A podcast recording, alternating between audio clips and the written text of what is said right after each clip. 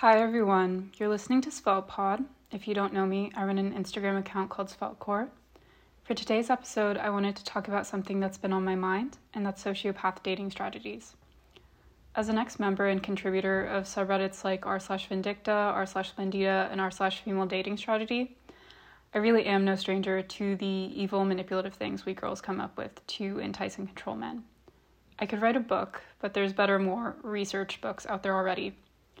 The person who I really do think wrote the book on this is Robert Greene. He wrote a book called The Art of Seduction, and I'm going to say right now, I've read this book and it absolutely ruined me. This book is an evil little Machiavellian book that will teach you exactly what it promises to how to seduce people but I think once you learn how to do that, the illusion of love is completely broken because now you're the person making the illusion. Being seductive takes control, it takes discipline, and it's only really fun to people who like to play mind games, which I do, but I have a soul too. I'm not going to spoil this book for you. If you really want to, buy it, read it, although I wouldn't recommend that if you're not a sociopath and you want to be happy. But if you ask me to summarize what I've learned through reading this book and practicing what it teaches, to be seductive, you have to be very independent. The least seductive thing you can be is needy and childish. To seduce people, you have to convince them that you hold all of the cards and that you don't need anything from them. But that's kind of a paradox. Because most people you wa- would want to seduce for normal romantic purposes are people who you like and desire, so of course you care about what they think about you and you want their company. But the more you show that interest, that desire, the more it pushes them away from you because other people don't want to foster our romantic illusions of them. It makes them very uncomfortable. So you're sick of men ghosting you and leaving you on read. And by the way, ghosting is fine, especially if you barely know someone and you don't owe them money. Um, but, anyways, you're sick of all of this and you've decided to go villain mode. You want to be the woman that every man wants because you want options and you want to feel valuable. Well, the best way to accomplish that is to make yourself into a fantasy. Robert Greene's book gives you some general types for this, like Siren and Ingenue, but let's ignore those. I'm just going to say it doesn't matter what type you are, as long as you're able to craft this compelling narrative about yourself. You need to make it seem like you're deeply satisfied with your life, and that you have this very rich inner world that someone could peep in on if they get close to you. You need to make it seem like you just live by different rules than everyone else. You need to make it seem like while everyone is playing chess, suffering from their lives, that you're just playing this 24 7 game of Candyland. You need to make it seem like you just don't have emotions, like you just don't feel pain, and people will flock to you. It's simple but true, and also sad but true. And that's why sociopaths are these really seductive people, because they don't need us, at least to fulfill them. Sociopaths are completely self interested people, and nothing that we do or say can ever make them love us. There's always something to chase and earn, and I think that's what really seduces people. It's not even the person, it's just a very egoic thing. It's this feeling like if we just try a little harder and work a little harder, that we can become a more valuable person, that we can earn someone's love. And the harder that love is to earn, the more insane we go. We live in a very narcissistic culture. I would say that these days that's the default for people. Most people just don't care about other people. It's very difficult for most people to feel empathy. So if you struggle with that, I promise that it's not just you. But narcissists, unlike sociopaths, are profoundly unseductive because narcissists always have these emotional things that they require of us. They need us to pay attention to them, they need us to love them, etc. While a sociopath might want to ru- ruin your life, a narcissist wants something even worse, which is for you to treat them like the most special, important child in the world.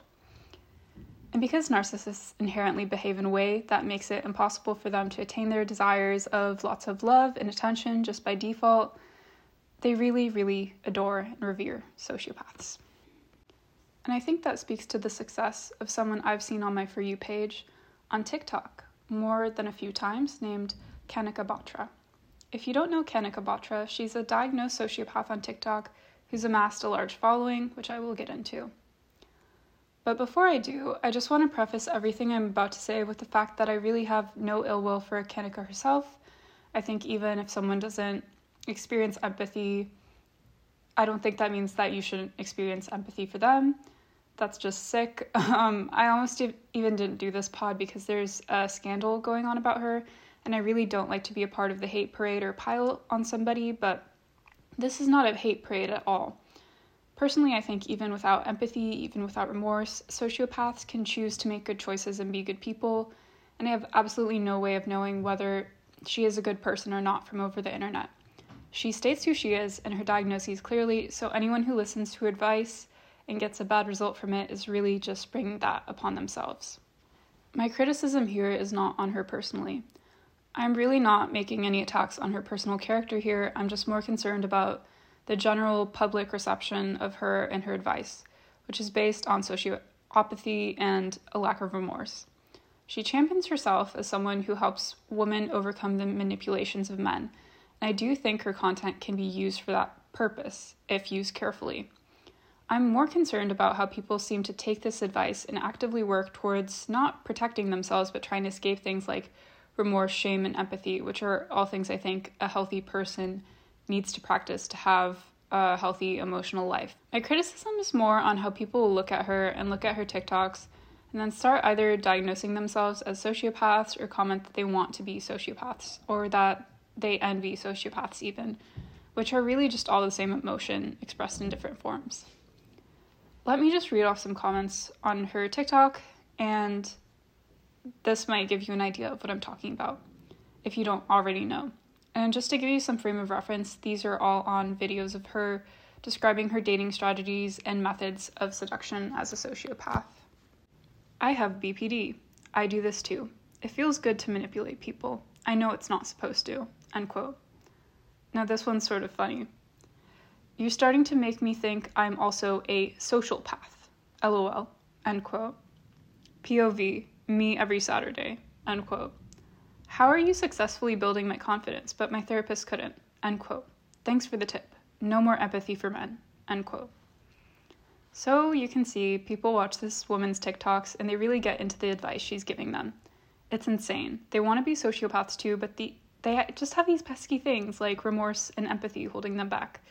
Because it really does take being a sociopath to be successful in a narcissistic culture. I think Kanika captivates a female audience very well because many men really do lack empathy for women almost completely. I'll be generous, which is to say honest. It really is not all men, but it is still many men, and many men with influence. So it only makes sense for us to act like sociopaths back, right? And that's what she typically advocates for, using sociopathy for good against men and against bullies to make yourself more of a girl boss, even. And I can say, as someone who does lean a little bit more low empathy myself, I've used a lot of these strategies to get things I've wanted in life, just intuitively. It feels good at first, there's this rush of self esteem, but it ultimately leaves you unhappy, and I'll tell you why. Eventually, you just run out of desire. The whole good part about love is that you desire the person you desire back, but love requires seeing another person as an equal. Manipulation requires condescension, so love and manipulation are just completely compatible, at least in my experience. And when you run out of desire for someone, once you've lost all respect for somebody, you really don't have a choice but to move on to your next victim, and this just becomes a vicious cycle. So, in a way, you become like this ultimate manifestation of a hyper consumer society. You become a consumer of people and their love and attention for you, which is extremely disturbing to anyone who is not a sociopath. So, yeah, a lot of men will use you, no remorse, but personally, I will not rot my own soul to the point of being at their level. I've decided that I would rather be vulnerable and get hurt than act in a way that degrades me, because really, anytime someone uses me, I can cope with it and that pain can make me a better person. But if I'm the one hurting other people, that can only devalue me, at least in the eyes of anyone who matters. For a lot of people, including myself, empathy is something that they have to learn and practice.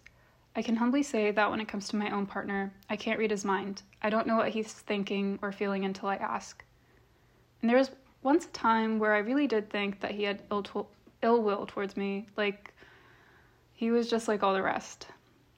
But the more I communicated with him and actually did the work, you know, the work that any meaningful relationship requires, the more I began to understand him. The thing is, I still am guarded. I still do earnestly believe that he could cheat on me and screw me over. Anyone can, no one's safe. But, you know, until I have the evidence of that and I really have to surrender everything, I would rather have the courage to keep building something. Because if the pain and betrayal come, I can cope with it. I've done the work and built that resilience instead of learning how not to feel shame.